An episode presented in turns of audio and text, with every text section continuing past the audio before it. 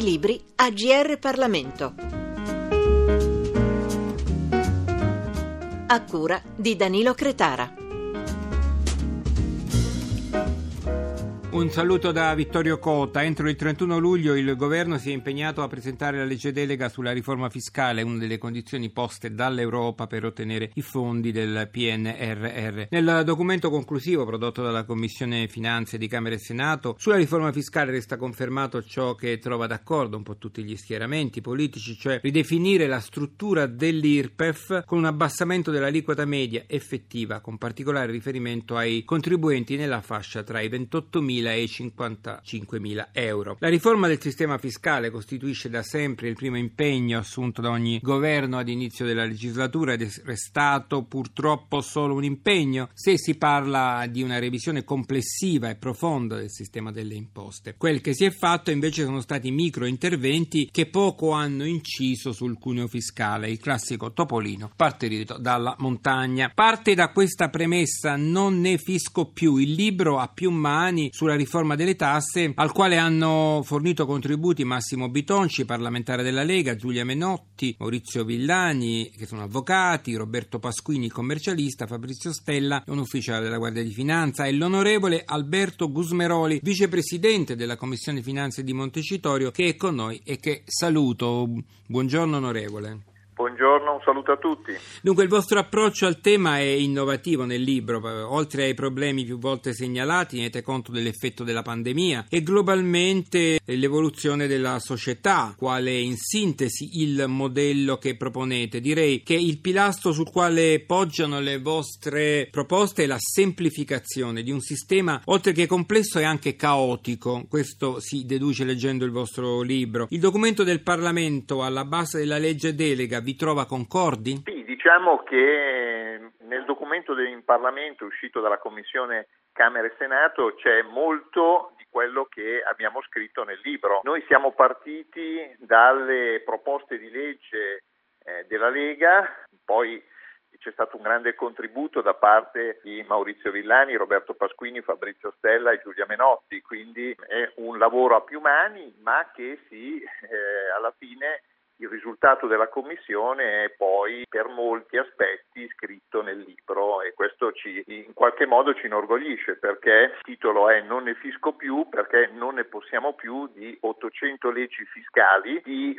una dichiarazione dei redditi che eh, ha 350 pagine di istruzioni che necessita diciamo in qualche modo una enciclopedia di, eh, diciamo, per riuscire a mettere insieme tutte le leggi fiscali, le complicazioni, le sovrapposizioni, basta vedere che cosa è stato fatto eh, di una legge buona come il 110% nel, dell'anno scorso, eh, è difficile da applicare perché, perché, è complicatissima. Noi siamo il 128 paese al mondo per sistema semplice, cioè uno dei più complicati al mondo e questo ci deve fare fortemente riflettere. Nel libro è eh, diciamo in molte parti si individuano le strade di semplificazione. Torniamo indietro, insomma, un po' di storia. Come si è arrivati ad avere migliaia di norme sovrapposte, soggettive, con possibilità di errore? Insomma, questo caos, come ci si è arrivato dal 73, mi pare, quando eh, c'è stata varata la riforma dell'IRPEF, lo ricordate? È nata l'IRPEF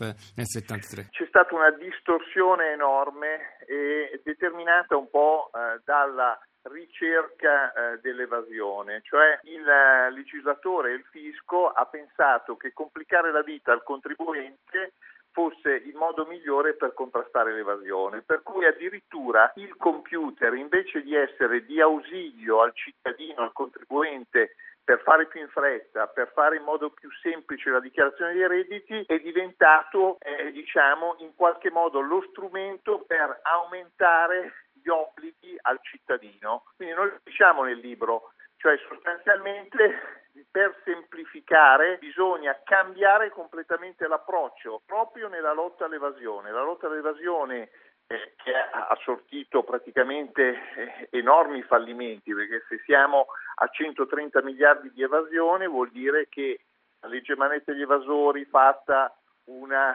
ventina d'anni fa non è servita a niente che eh, diciamo, i blitz non sono serviti a niente e qui noi lo diciamo, ma anche nel, diciamo, nel risultato della commissione diciamo bisogna cambiare l'approccio, bisogna premiare chi è leale col fisco. Questo è un cambiamento per certi aspetti epocale, bisogna abbandonare i sistemi di accertamento induttivi e affrontare i sistemi di accertamento analitico, bisogna invertire l'onere della prova, cioè per assurdo è, eh, cioè è incredibile che tutti siano considerati evasori, invece la maggior parte sono contribuenti leali e non hanno nessun sistema di premialità. Ecco, questo è il cambiamento che è scritto sul libro, ma che è scritto anche nelle linee guida emanate dalla Commissione Camera e Senato. Questo sarebbe il sistema fiscale ideale che voi proponete, insomma, fa parte del sistema fiscale ideale? Sì, il sistema fiscale ideale è un sistema semplice, a bassa tassazione, che stimola l'emersione del sommerso, cioè e poi si è verificato con la mini flat tax che peraltro nelle linee guida della Commissione è stata accettata da tutti, cioè un sistema semplice a bassa tassazione spinge a emergere, cioè sostanzialmente tra stare nel sommerso e rischiare e avere una bassa tassazione e con pochi adempimenti, addirittura nella mini flat tax si fa solo la dichiarazione dei redditi, la gente ha lo stimolo a non stare nel sommerso. Questo deve essere il futuro, un fisco semplice a bassa tassazione ed equo. Nel libro parlate dell'equivoco della tassa per cassa, ci spiega di cosa si tratta? Sì, questo sostanzialmente è un bel sogno, quello di pagare le tasse solo sui redditi, sui ricavi e poi sui redditi incassati. In realtà eh, attualmente siccome questo è un sogno e non viene attuato e quindi c'è proprio l'equivoco, cioè sostanzialmente è stato varato alcuni anni fa un sistema diciamo di finta cassa, per cui la data della fattura è la data dell'incasso e il pagamento. In realtà sappiamo benissimo che non è così e quindi tutti i sistemi di cassa attuale, tranne quello dei professionisti, in realtà sono fittizi. Noi per contrastare il, diciamo, la proposta dell'Agenzia delle Entrate di cash flow tax, cioè di un'ennesima enorme complicazione che comportava sostanzialmente fare i bilanci tutti i mesi, abbiamo scritto una proposta di legge che è appunto citata nel libro, dove sostanzialmente si dice non cambiamo niente nel pagamento delle tasse, non cambiamo niente nel calcolo dei saldi e racconti, ratizziamo la sberla di novembre delle tasse, che è il 50% di tutte le tasse eh, dirette che si pagano eh, in un anno e eh, ratizziamolo dall'anno successivo, da gennaio a giugno. In questo modo si potrebbe abolire la ritenuta d'acconto del 20%. E questo è un cambiamento epocale perché sarebbe in 50 anni la prima volta che si pagano le tasse ad anno finito invece che in anticipo. Appunto rientra nella vostra proposta che è nel libro quella di abolire la ritenuta d'acconto ai titolari di lavoro autonomo, ai partite IVA insomma.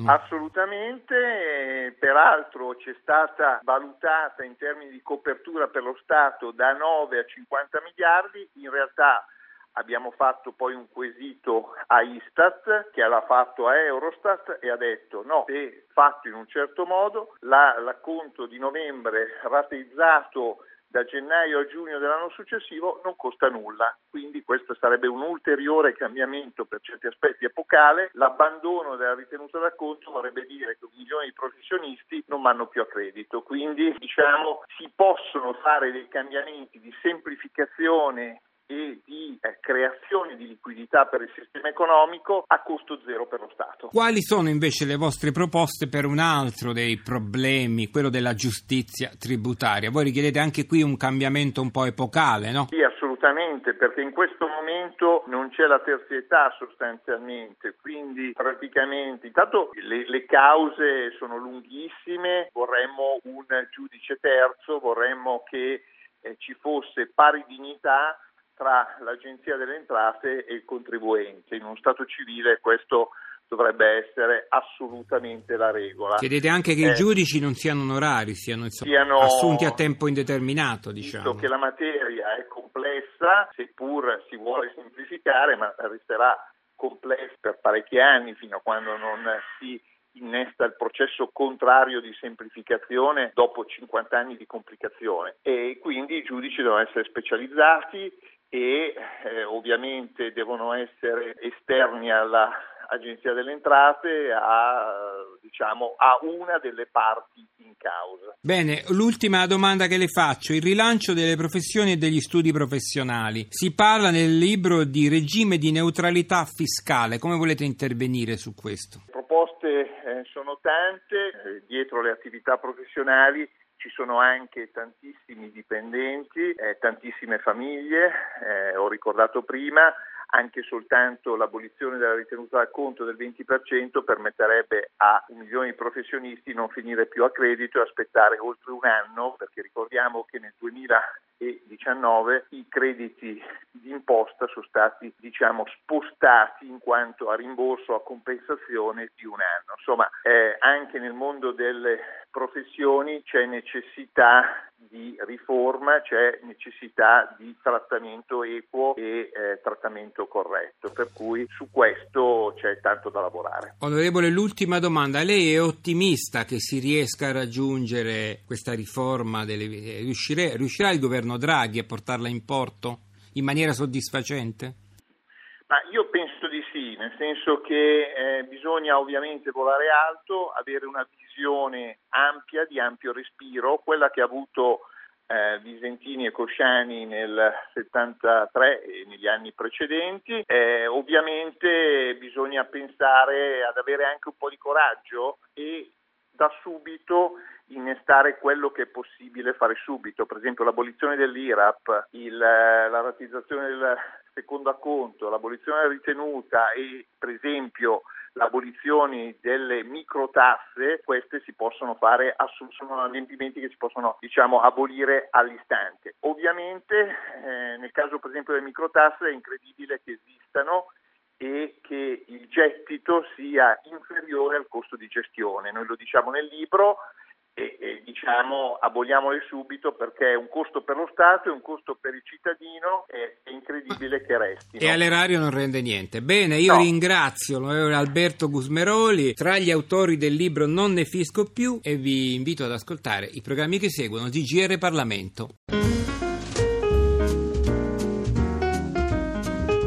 I libri AGR Parlamento per segnalare saggi di storia, politica, sociologia e diritto, scrivere a grplibri.it.